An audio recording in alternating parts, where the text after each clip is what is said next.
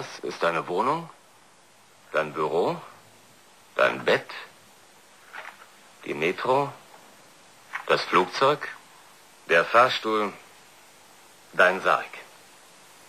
Du steckst immer in einer Schachtel. Seht ihr? Das ist nicht besonders lustig.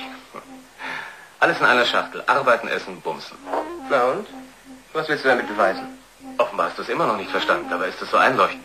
Es gab das goldene Zeitalter, die Eisenzeit und nun leben wir im Zeitalter der Schachtel.